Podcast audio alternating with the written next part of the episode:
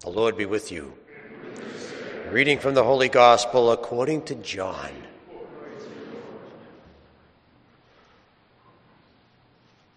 As Jesus passed by, he saw a blind man from birth.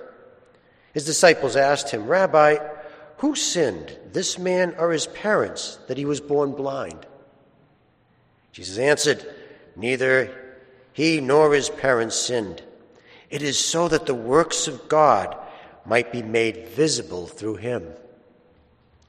We have to do the works of the one who sent me while it is day. Night is coming when no one can work. While I am in the world, I am the light of the world." When he had said this, he spat on the ground and made clay with the saliva and smeared the clay on his eyes and said to him, "Go, wash in the pool of Siloam," which means sent. So he went and washed and came back, able to see. His neighbors and those who had seen him earlier as a beggar said, "Isn't this the one that used to sit and beg?" Some said, "It is," but others said, "No, he just looks like him." He said, "I am." So they said to him, "How were your eyes opened?" He replied, "The man called Jesus made clay and anointed my eyes, and he told me, 'Go to the pool of Siloam and wash.' So I went there and washed, and I was able to see." They said to him, "Where is he?" He said, "I do not know." They brought the one who was once blind to the Pharisees. Now Jesus had made clay and opened his eyes on a Sabbath. So then the Pharisees also asked him how he was able to see. He said to them, "He put clay on my eyes, and I washed, and now I can see." So some of the Pharisees said, "This man is not from God, because he does not keep the Sabbath." But others said, "How can a sinful man do such signs?" And there was a division among them. So they said to the blind man again, "What did he say to you? What do you have to say about him, since he opened your eyes?" He said, "He is a prophet." Now the Jews did not believe that he had been blind and gained his sight until they summoned the parents of the one who had gained his sight. They asked them, "Is this your son, who you say was born blind? How does he see now?" His parents answered and said, "We know that this is our son and that he was born blind. We do not know how he sees now, nor do we know who opened his eyes. Ask him. He is of age. He can speak for himself." His parents said this because they were afraid of the Jews, for the Jews had already agreed that if anyone acknowledged him as the Christ, he would be expelled from the synagogue. For this reason, his parents said, "He is of age. Question him." So a second time they called the man who had been blind and said to him, "Give God the praise. We know that this man is a sinner." He replied, "If he is a sinner, I do not know. One thing I do know is that I was blind, and now I see."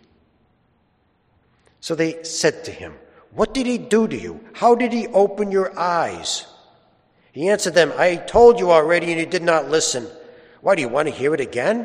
Do you want to become his disciples too?" They ridiculed him and said, "You are the man's disciple. We are disciples of Moses. We know that God spoke to Moses, but we do not know where this one is from." The man answered and said to them, "This is what is so amazing, that you do not know where he is from. Yet he opened my eyes. We know that God does not listen to sinners, but if one is devout and does his will, he listens to him.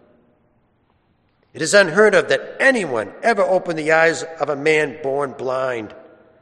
If this man were not from God, he would not be able to do anything." They answered and said to him, "You were born totally in sin, and you are trying to teach us?" and they threw him out.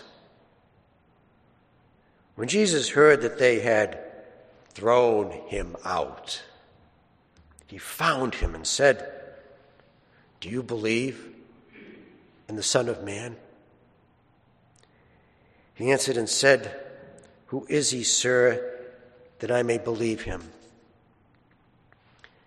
Jesus said to him, "You have seen him. The one speaking with you is he." He said, "I do believe, Lord," and he worshipped him. Then Jesus said, "I came into the world for judgment, so that those who do not see might see, and those who do see might become blind." Some of the Pharisees who were with him heard this and said to him, "Surely we are not also blind, are we?" Jesus said to them, "If you were blind, you would have no sin. But now you are saying, 'We see,' so your sin remains." The gospel of the Lord. Praise, Praise to you, Lord Jesus Christ. I took thirty-two teenagers and a gaggle of chaperones to Denver, Colorado to see the Pope on the occasion of World Youth Day. So there we were in this very large field with thousands of people, and in the distance came the helicopters. After they landed, they came onto the stage one by one, starting with the bishops and the cardinals. When the Pope arrived on the stage, there was a thunderous response. Thousands of people were cheering, and I was looking over the shoulders of thousands in front of me, and I saw a white dot, a little white dot. At least we were in the same zip code. I went back to my parish in New Jersey, and the pastor took off on his vacation to Rome. When he came back ten days later, I said, "How was your vacation? How did it go?" And he says, "Oh, it was wonderful. In fact, it was absolutely terrific. I got to see the Holy Father. I celebrated Mass with him in his own private chapel." I said, "No, no." And then he pulled out eight and a half by eleven photos of him with the Pope. And I said, "That is not fair. That is not fair. I take thirty-two kids to evangelize the youth of the world, and I get a dot. You go on vacation to Rome, and you get eight and a half by eleven glossies. That is not fair." He says, "I have connections."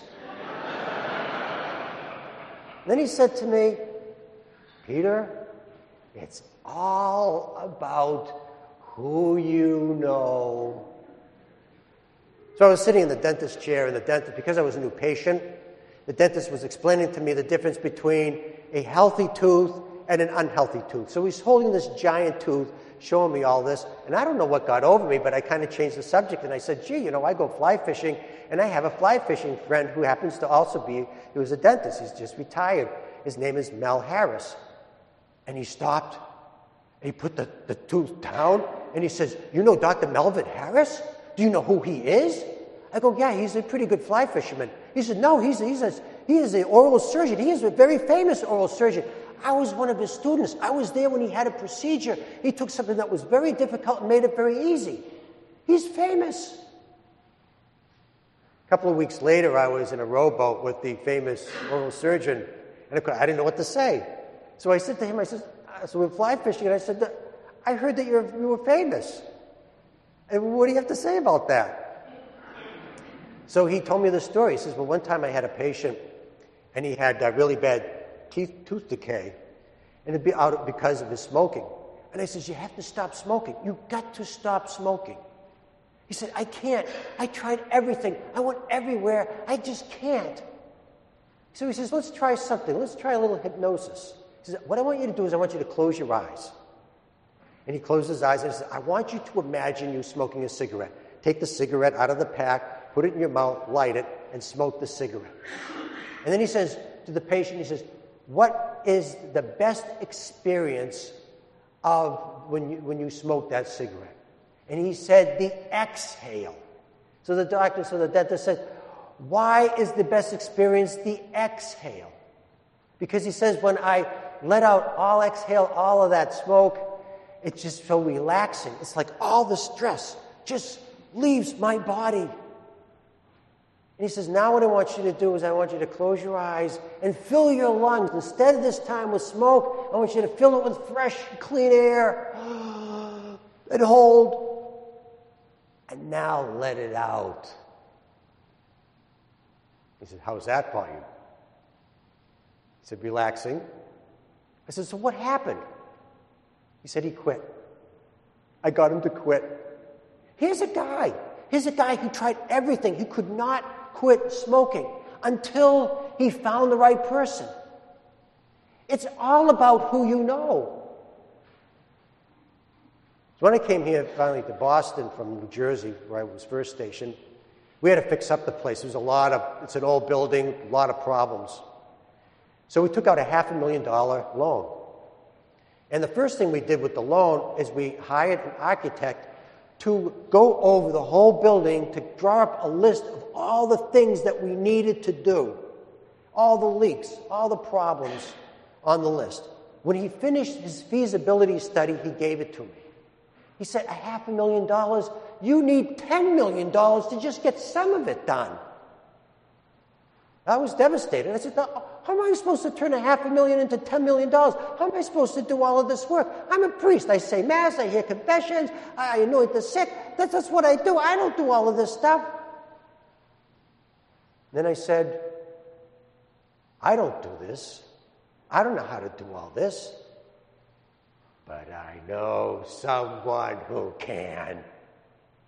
I know a contractor that's had years of experience with this. He can turn this place into something beautiful. So I called him on the phone, and I said to him, Dad, you're hired. See, that's the thing. We think that we have to do all the work. We think it's all about us. We shoulder all these problems. We take on Mission Impossible, and it's not about us. It's about who we know. So in the gospel today, what does Jesus do? Jesus sees the blind man, puts some, some clay on his eyes, and says, wash in the pool of Siloam. So he's probably in the temple begging because that's where all the people are. And when the pool of Siloam is at the bottom of the hill. So he climbs to the bottom, walks to the bottom of the hill. When he gets to the bottom of the hill, that's the pool of Siloam. So he's got all of this clay in his eyes, so he's washing out the clay. He's taking the water and splashing his eyes. He's splashing his eyes, and the clay comes out. And then he's, of course, when you get something in your eye, you're rubbing your eyes. So there he is. He's rubbing his eyes. He's rubbing his eyes. And then all of a sudden, he takes his hands away from his eyes. He opens his eyes. And for the first time in his life, light and color and depth and height just filled inside of his body. And he goes, oh.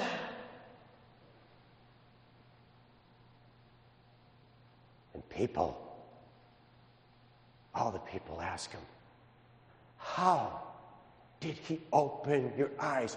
Who opened your eyes? Who was it that did this? Why are they all interested? Why do they want to know? What do they want to know? Because it's about who you know. That's why Jesus came. So we would know him. So whenever we get in Mission Impossible, whenever we get problems that's piling up on our shoulders, whenever we can't seem to do it and there's so much to do, it's not about us.